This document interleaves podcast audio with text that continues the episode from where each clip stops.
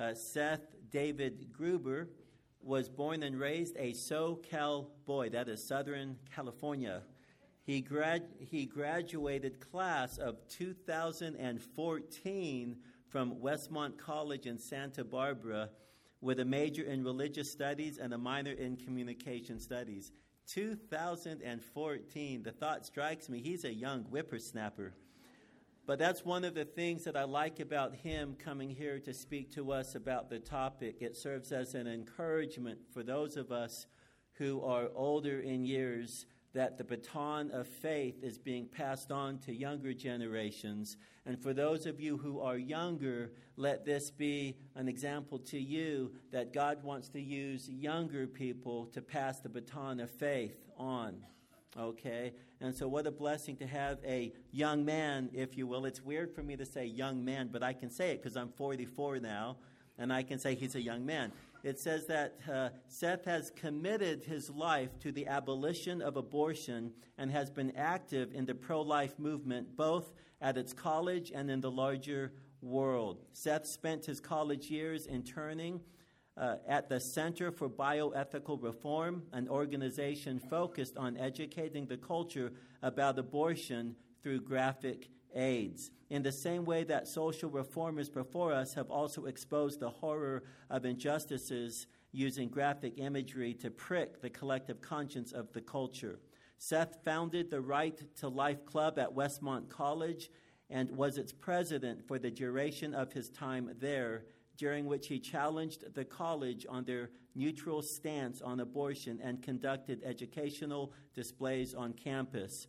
Seth is on staff at Life Training Institute, a pro life organization focused on training pro life advocates to persuasively defend their views in the marketplace of ideas by clearly presenting the pro life position. Seth has been featured by World Magazine, World on Campus, American Family Association, Christianity Today, LifeSite News, Students for Life of America, Christian Research Network, and has appeared on The Janet Mefford Show. Seth has spoken on his campus in churches, pregnancy care clinic banquets, and for the Los Angeles chapter of Reasonable Faith. And so he comes to us qualified to speak to us, and we look forward to what Seth has to share with us today. And so let us give to him a warm welcome.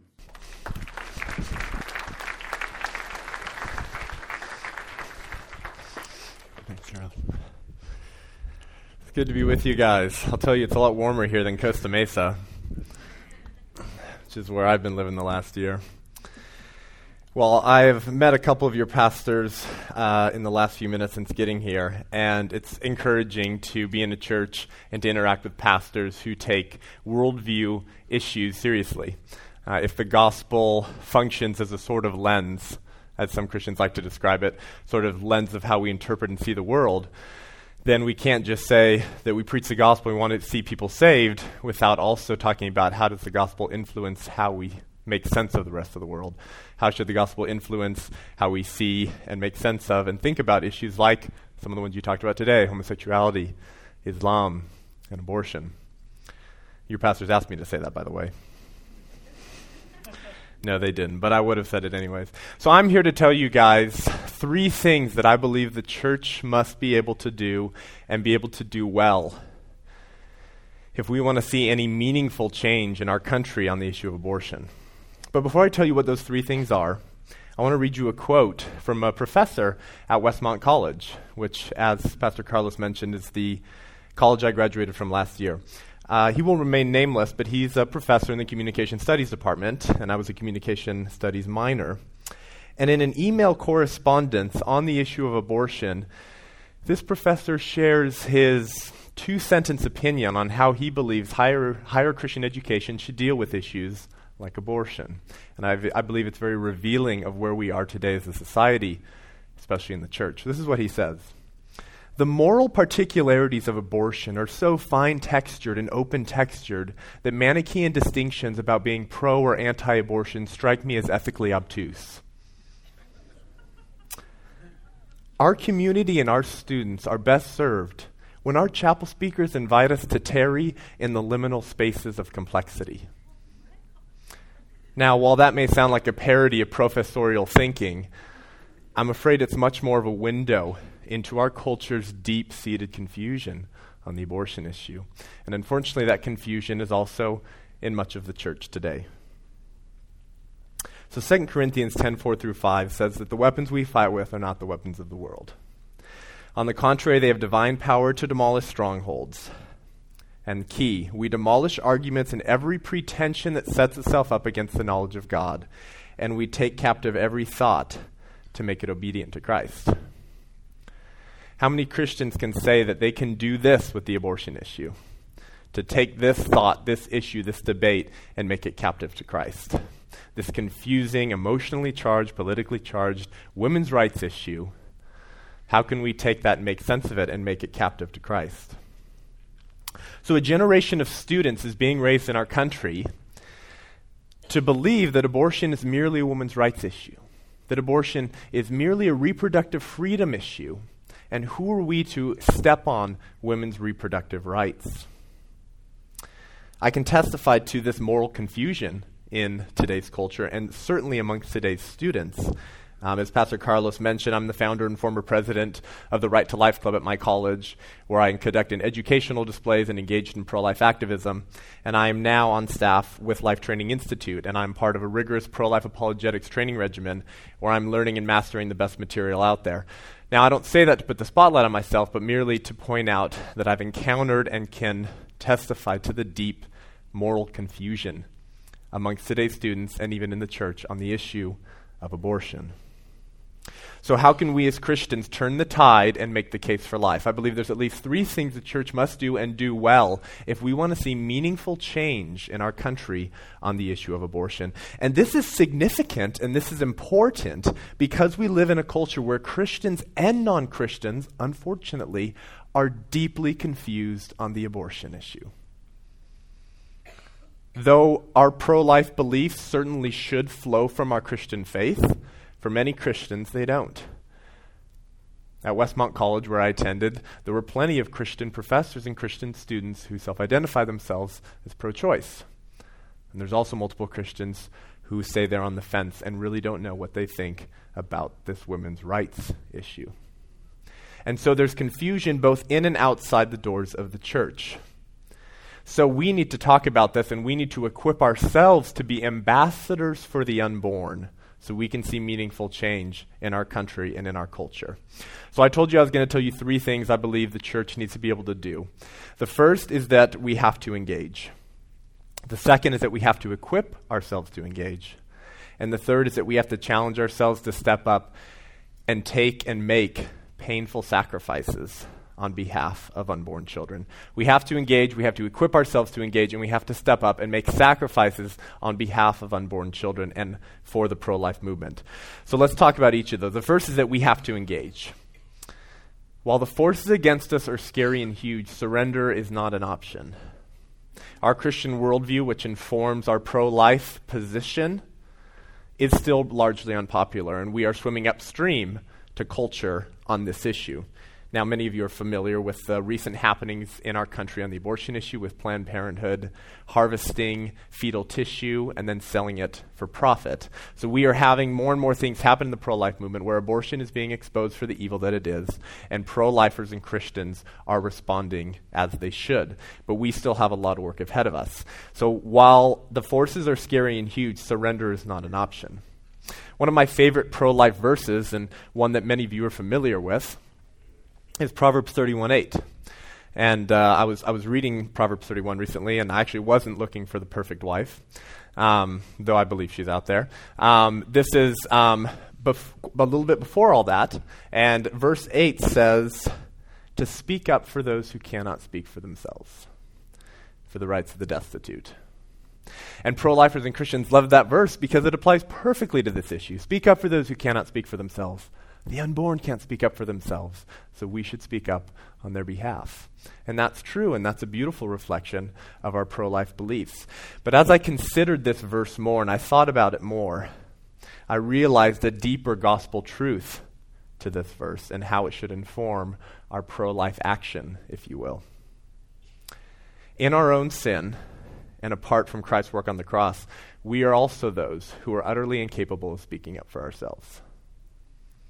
We are utterly incapable of bringing anything to the table. So we're told what? We're told to speak up for those who cannot speak for themselves. But until we, be- until we realize that we are also those who are utterly incapable of speaking up on our own behalf, until we realize that our salvation stems from the fact that somebody else spoke up for us, as First John tells us, My dear children, I write this to you so that you will not sin. But if anybody does sin, we have one who speaks to the Father in our defense Jesus Christ, the righteous one. So if the claims of Christianity are true and what Christians say about the gospel is true, that, that we can't bring anything to the table, we're utterly incapable of speaking up for ourselves. Someone came into the picture from outside the picture, spoke up on our behalf, has now imparted an alien righteousness to us that is not that we cannot own or claim as our own, but is given to us as an undeserved gift. Then how can we not speak up for others in our culture and country today who were utterly incapable of speaking up? for themselves, the unborn.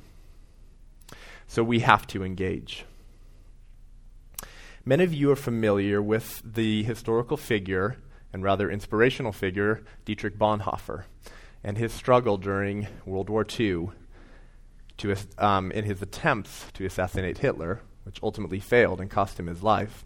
Eric Metaxas, a Christian author wrote a book on Dietrich Bonhoeffer. It's called Bonhoeffer Pastor, Martyr, Prophet, Spy.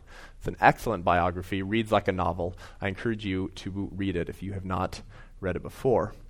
And there's a significant section, there's many significant sections in Bonhoeffer. Eberhard Besky was a close friend of Bonhoeffer, and he shares his thoughts on the predicament of the confessing church during this time and Bonhoeffer's struggle with the German church. And this is what he shares.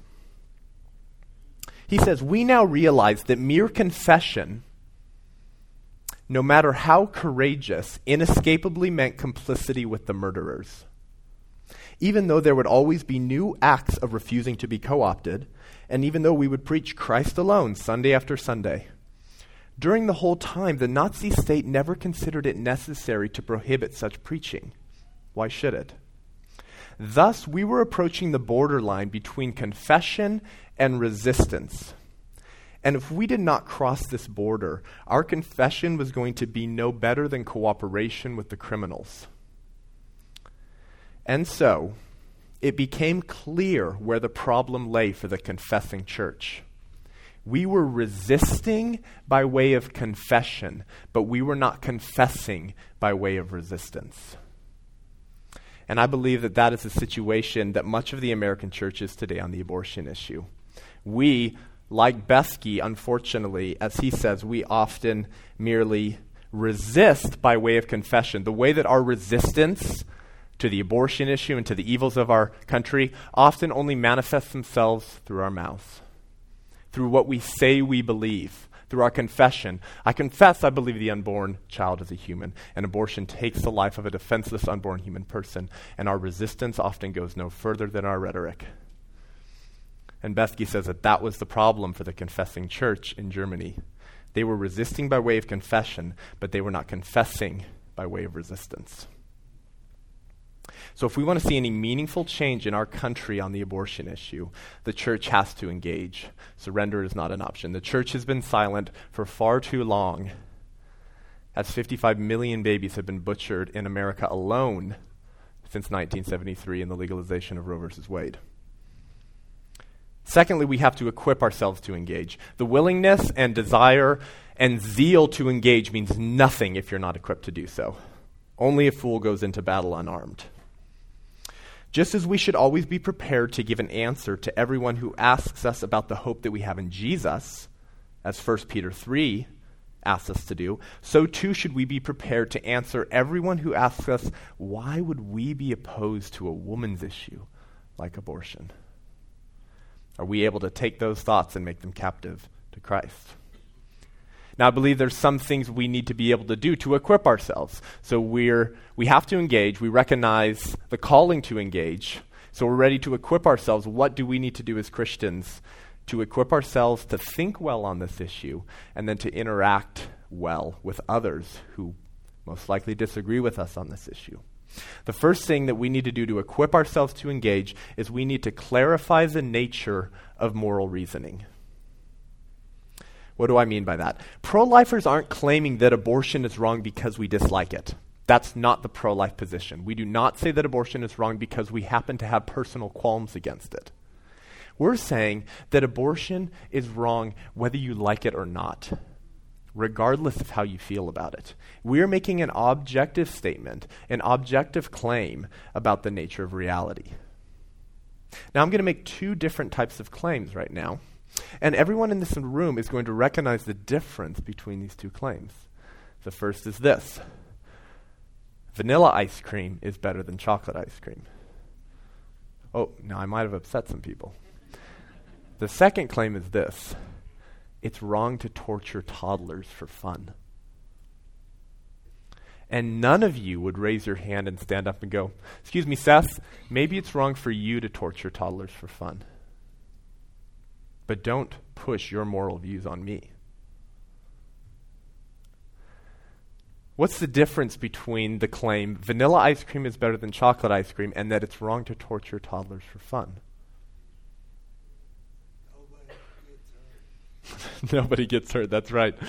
And and so the difference between those two claims is that one is a subjective issue. One is a subjective claim.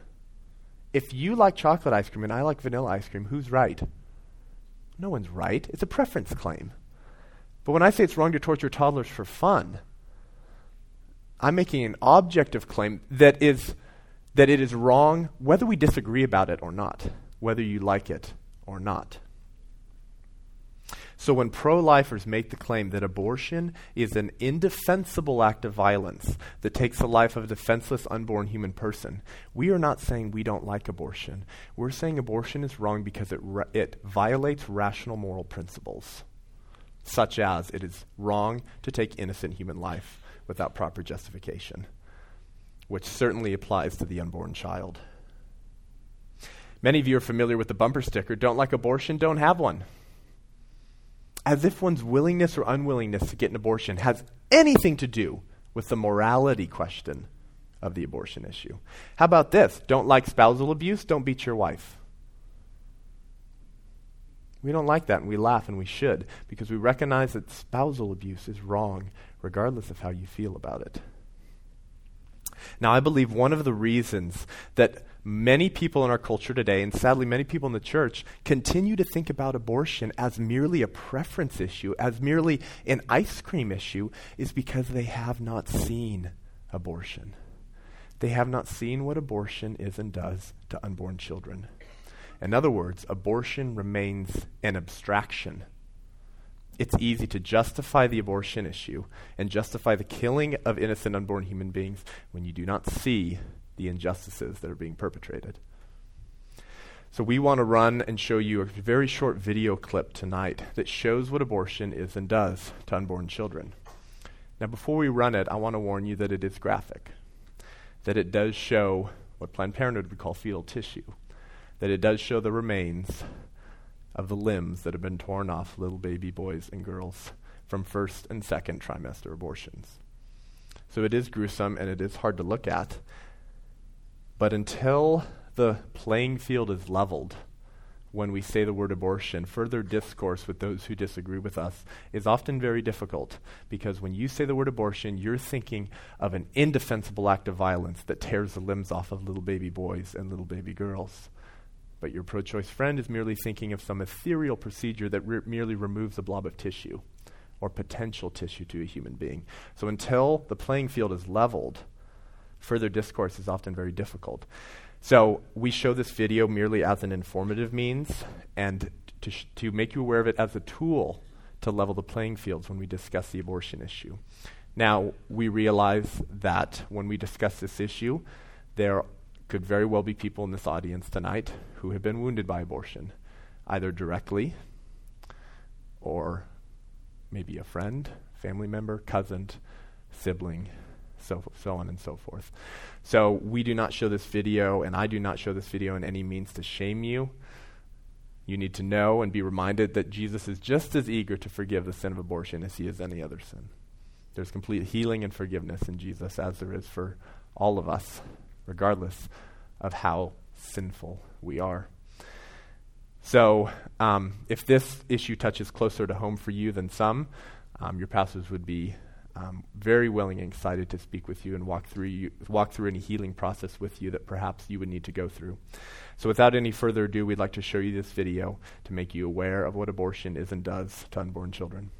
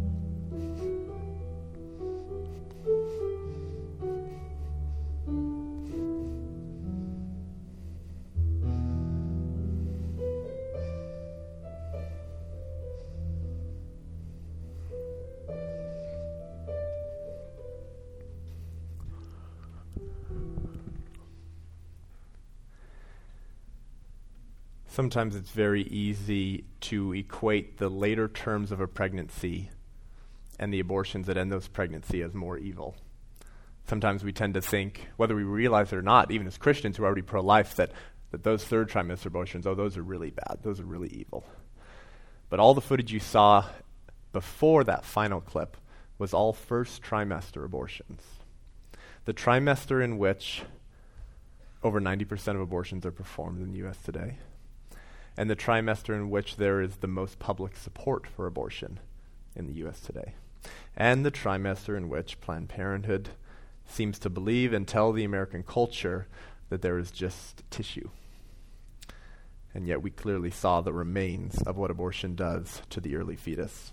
So if we want to equip ourselves to engage on the abortion issue, we firstly have to be able to clarify the nature of moral reasoning. And it will be easier to do that once the playing field is leveled. Once the person you're talking to about abortion thinks of that when you say the word abortion instead of some simple procedure that removes tissue. Secondly, if we want to equip ourselves to engage on the abortion issue, we need to clarify the one and only question that matters in the abortion debate. There are many considerations and questions that matter in the abortion debate, but they can all be boiled down to one simple question. And once you understand this question, it will help simplify the abortion debate in conversations that you very well may have. To get at this question, I'm going to use a very brief analogy that uh, Christian thinker, philosopher, author Greg Koukl uses when he talks about the abortion issue. He says to imagine that you're sitting at your kitchen sink doing dishes and as you're standing there doing dishes, your three year old toddler walks up behind you. Your back is turned, and your toddler says, Mommy or Daddy, can I kill this? Now, what's going to be the first question out of your mouth? In response to your toddler's question, Can I kill this? What is it? What is it? Because maybe if he has a cockroach, maybe you go, Here, son, here's a hammer, don't tell mom. But maybe if he's holding the neighbor kitty, your response would be a little different. And if he has his brother by the throat, well, then you need counseling. so the answer to the question, what is it, would trump all others at that point, wouldn't it? What's he got? Ronald Reagan u- used a similar analogy when talking about the abortion issue. He said to imagine that you're on a hunting trip with a close friend, and you took different paths, perhaps tracking a deer. And as you're walking down the forest path, you hear the bushes rustling off to your left. Unaware of whether that sound is being caused by the deer you've been tracking or your hunting buddy, do you shoot into the bushes? No, you don't, because you don't know what's on the other side. You don't know what is causing that sound. Greg Koukl goes on to say, in one sentence, something that will help us simplify the abortion issue, and it comes back to this question what is the unborn. He says this If the unborn are not human, no justification for abortion is necessary. However, if the unborn are human, no justification for abortion is adequate. So if the unborn are not human, then get as many abortions as you'd like. It's no different than clipping your fingernails. But if the unborn is human, there's no justification in defense of that practice that anyone can offer that is adequate, that suffices. So it all comes back to the question what is the unborn? Once you understand this question, you can use it to clear confusion in the abortion debate and help navigate discussions back to the only question that matters, which is what is the unborn? You can also use this to respond to objections to the pro life position. For example, your pro choice friend says, Pro lifer, how dare you tell a woman that she does not have the right to obtain an abortion? Because that's a private issue. That's a privacy issue that is best left to be decided be- between her and her boyfriend, husband, so on. At which point you merely respond very graciously with this question Should we allow parents to kill their toddlers as long as they do so in the privacy of their own homes? Oh, well, no. Well, why? Because the toddler's a human. You can't do that. Oh. So the issue wasn't privacy because the humanity that your pro choice friend is granting to the toddler in your counterexample, he's denying that humanity to the unborn child in his argument for abortion from privacy. Oh, so the issue is never privacy. The issue is what is the unborn. This strategy is called trotting out the toddler. And, and it helps bring back the issue back to that question what is the unborn? You merely take a pro choice argument and you replace the subject of the unborn in that argument with a toddler and see if that argument holds up. This can be done with most pro choice arguments. Another example is this pro lifer, how dare you tell a woman she can't obtain an abortion if she doesn't have the financial capacity to bring that child into the world, to raise that child? Who are you to demand and place that burden on her? At which point you very graciously respond with this question should we allow parents to kill their toddlers when they get expensive? Oh, they're not going to like that. Why? Because they are granting the toddler personhood, humanity, a right to life, but denying that personhood to the unborn. So the issue is never finances or privacy. The issue is what is the unborn? So, if we want to equip ourselves to engage well in the abortion issue, we firstly have to clarify the nature of moral reasoning. We are making objective claims, not subjective claims about the abortion issue. Secondly, we have to clarify the only question that matters in the abortion debate what is the unborn? Thirdly, we have to offer a compelling and persuasive case for life. We have to defend our beliefs. We have to offer an argument in defense of our pro life position. Pro life advocates, Christians, Catholics, those who believe that the intentional killing of the unborn fetus is unjust, can use science and philosophy to make their pro life case. And once we understand this case, we can make it in two minutes or less. I'll take a little bit longer to go through it, and then I'll show you how you can make the case in really one minute or less. So let's go to science. What does science tell us about the unborn? The science of embryology is clear, and has been clear for many years, that from the earliest stages of development, in other words, from the moment of conception, the unborn child is a distinct, distinct, living, and whole human being. Distinct, it is separate from the mother, residing in the mother, but separate. Living, it is living and growing. Therefore, if it's growing, it's living. Distinct, living, and whole, it is whole. It's, it is not just a mass of cells. It is a mass of cells that, cr- that is part of the whole. We are all massive cells. I'm scratching my arm. Cells are falling to the ground. We're all parts, we're all massive cells, but those cells are parts of who we are. We call that parts of wholes the whole being us. So the unborn is distinct, living, and whole. And the science of embryology has been clear on this point for many, many, many years. So, when I scratch my arm and I launch thousands of somatic cells to the ground, am I a mass murderer? No, because as I just said, we recognize that those, those make up who I am. They're parts of the whole. And many people will say about the embryo that it is merely a mass of tissue, a mass of cells. So, how can we think and think about the unborn child from science to illustrate that it is not just a mass of cells? Beyond just what the science of embryology tells us, we, I believe we can use uh, a helpful analogy here to think, think well about the unborn child. Imagine um, who's, here, who's here as a family tonight? Okay, so let's say this family right here just won uh, a, a, safari in Africa. Okay, and so you guys get shipped over there, and you're in one of those like safari vehicles, and you get to like see all this wildlife. Okay, and uh, because you're old school, you didn't bring digital cameras. You brought those like shoot, point and shoot, and then it spits the, photo out. Is that Kodak? Polaroid. Polaroid. That's right. I think Kodak made them. So. Um, right? And so, and then you wave it, right? And you're like, oh, look, it's coming. Okay, so y- let's say you guys all have those, and let's say Dad's sitting in the front, and as the safari vehicle is driving along, a black jaguar leaps in front of the vehicle. Black jaguar is being rarely seen and rarely photographed, so he's stoked because he got his Polaroid up just in time to snap a picture of this black jaguar airborne jumping across the path. Now, because I tagged along on the trip, which I forgot to mention, I'm in the back seat. I reach behind his shoulder, rip the photo out of his hand, tear it into little pieces, and throw it to the side of the road. Now, he would rightly be enraged. What if I just said, dude, it was just a black smudge on a white piece of paper? Well, he would, he would rightly protest and go, no, what are you talking about? The jaguar was already there. We just couldn't see him yet. So it is with the unborn child. The unborn child is a distinct, living, and whole human being who was there from the earliest stages of development, from the moment of conception, even if we can't see him or her yet.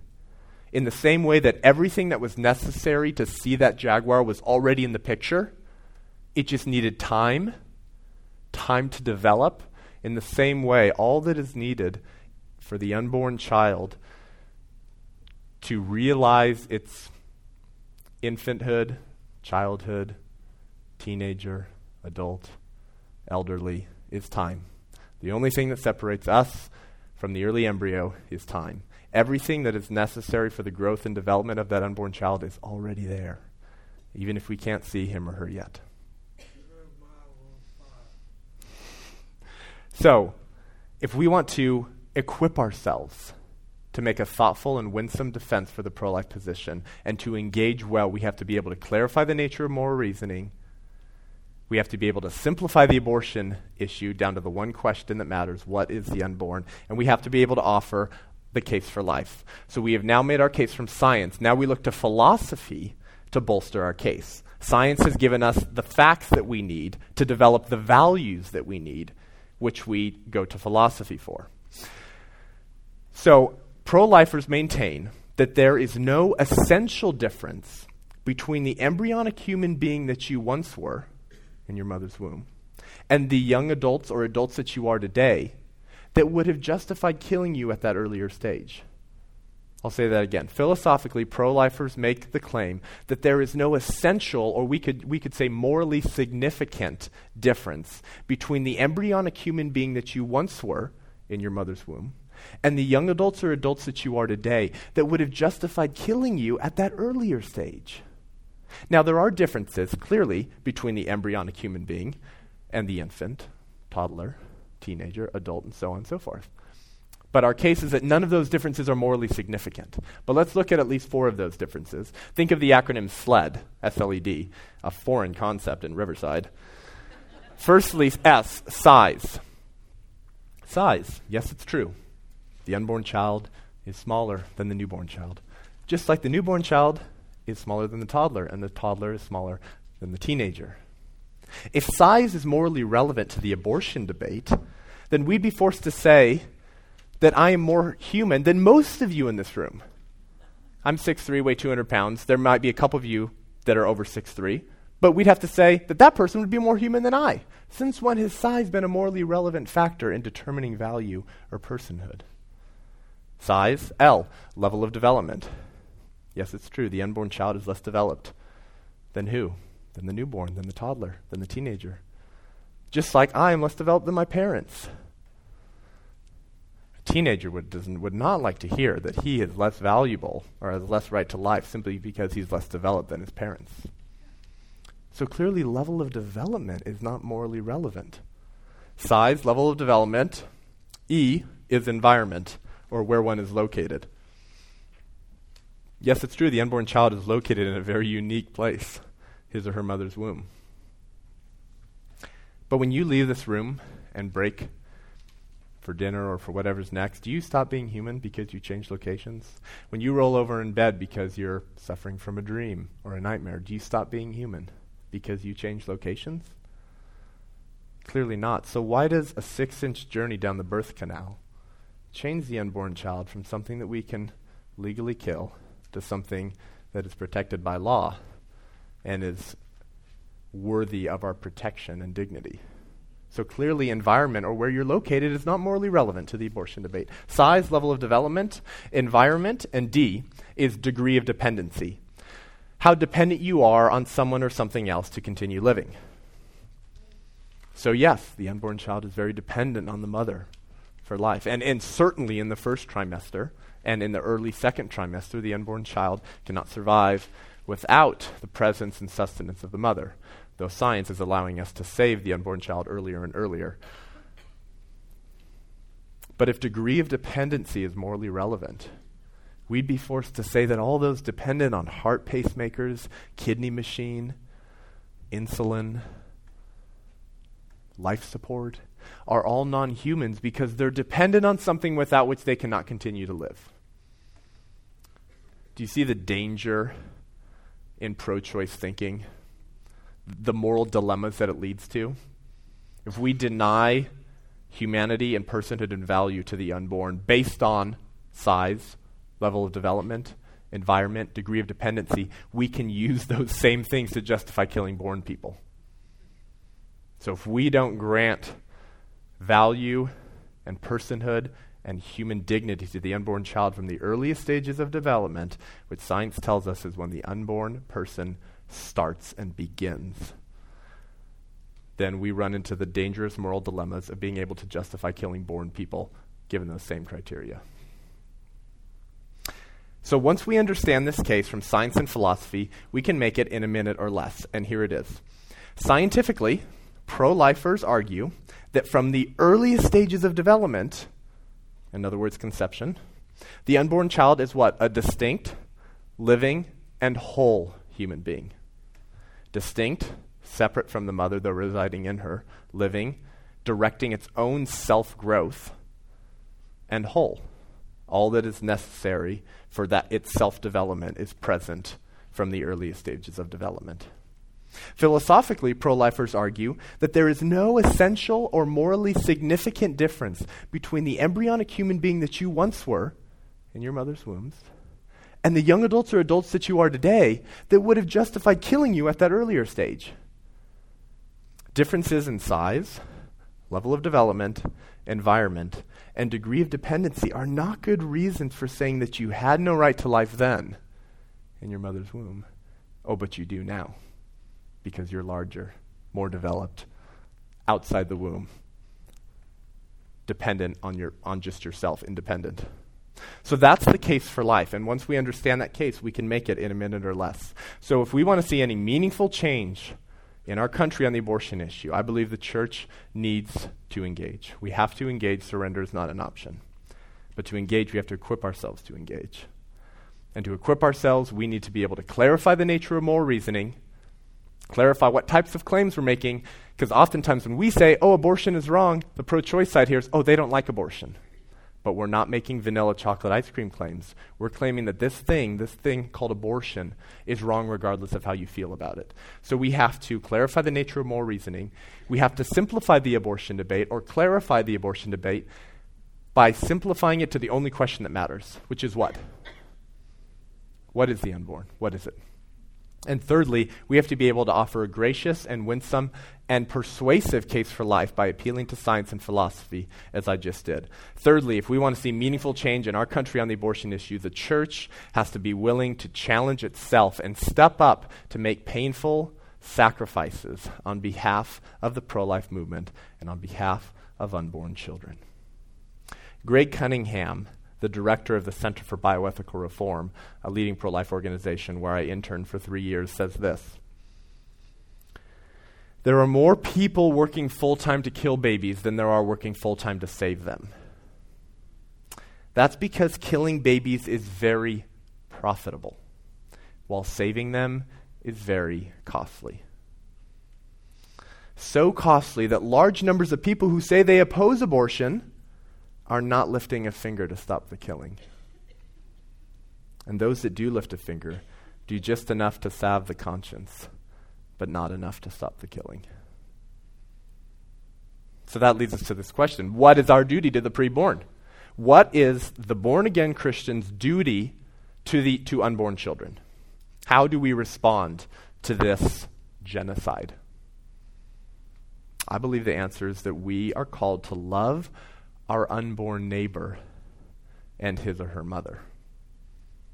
We are called to love our unborn neighbor and his or her mother. Well, this begs the question, of course is the unborn our neighbor? Should we as Christians view the unborn and think of the unborn in the same light that Jesus seems to portray loving our neighbors? Do we grant the title neighbor as Jesus used it to unborn children? I believe that the case for life I've offered tonight proves that the unborn is a distinct, living, and whole human being and should therefore be granted the same value that Jesus put on loving our neighbors. But sometimes it's costly to love our neighbors, isn't it? Sometimes it hurts. Sometimes we have to make sacrifices. It's not always fun to love your neighbor. I believe that the parable of the Good Samaritan illustrates this better than most. I'm going to assume that most of you know the parable of the Good Samaritan, but I'm going to paraphrase it briefly. So, a man is traveling on a road. He gets beaten, he gets mugged, he gets robbed, he gets left for dead. As he's sitting on the side of the road, bleeding out, several different men walk by. The first two, we're told, are religious men a Levite and a priest. I think it's safe to say that the Levite and the priest were opposed to street mugging. I think it's safe to say that the Levite and the priest would have felt bad about the guy who got beat up and left for dead. That's a bummer. I wouldn't have beat him up. I wish he hadn't gotten beaten up. But what does Scripture tell us? It says that they, they walked by on the other side. They went out of their way to avoid the bleeding victim. It was the Good Samaritan, as we know, the bleeding victim's natural enemy, who made sacrifices of his time and his money to love his neighbor, to love his neighbor well, to love his neighbor lavishly. So, as we know, the parable tells us that this Good Samaritan bandaged this man's wounds, took him with him to an inn, told the innkeeper, uh, Nurse this man back to health. I got to go. When I come back, I'll pay for any other cost that accumulated while I was gone. Radical sacrifices of his time and his money to love his, un- to love his neighbor well, to love his neighbor lavishly. Randy Alcorn, in his book Pro Life Answers to Pro Choice Arguments, talks about this parable. And he says this He says, I appeal to you to come to grips with the fact that loving God cannot be separated from loving our neighbor. To a man who wished to define neighbor in a way that excluded certain groups of needy people, Christ presented the Good Samaritan as a model for our behavior. He went out of his way to help the man lying in the ditch. In contrast, the religious hypocrites looked the other way because they had more religious things to do. And I believe that's the position, unfortunately, that much of the American church is in today. We feel bad about abortion. We are oftentimes just like the Levite and the priest. We're not for street mugging, we're not for abortion. We feel bad about it. We feel compassion but many of us don't take compassion. We don't show compassion. That was one of the reasons Jesus told the parable of the Good Samaritan, was to show the contrast between two men who probably felt compassion but did nothing, and the man who took compassion, who showed compassion. So I believe our duty and role as the church is to fulfill the second greatest commandment, which is what? To love your neighbor as yourself. Is the unborn our neighbor? Should we look at the unborn in the same light that Jesus used neighbor when, when he told the parable of the Good Samaritan? If so, we have a radical calling and responsibility to love unborn children and their mothers, to care for the widow and the orphan in their distress. So, if we want to see meaningful change in our country on the abortion issue today, the church as a whole, as a collective, and also individually, each of us on our own journey have to engage. We are not all called to full time pro life work. I am. I understand that we're not all called to do the same thing. That, that's ludicrous. If we all did the same thing, there would be thousands other of injustices that are being ignored. So we're not all called to the same thing, but we're all called to play a part. How can you use your giftings in a unique way to contribute to the abolition of abortion? So we have to engage. Surrender is not an option but we have to equip ourselves to engage. And to do that well, we have to be able to clarify the nature of moral reasoning, clarify the one and only question that matters in the abortion debate, which is what is the unborn? And thirdly, we have to be able to offer a winsome and persuasive case for life by appealing to science and philosophy. Once we've equipped ourselves to engage well, so that we're prepared, so we have the tools to enter this battle, then we begin challenging ourselves and our brothers and sisters in Christ to step up and make painful sacrifices on behalf of unborn children. That's uh, what I believe the church is called to. That's what we need to do if we want to see this issue abolished and see meaningful change in our country. So go and be encouraged to equip yourselves and challenge each other to be ambassadors for the unborn in culture so that you can love your neighbor well and love your neighbor lavishly. Thank you.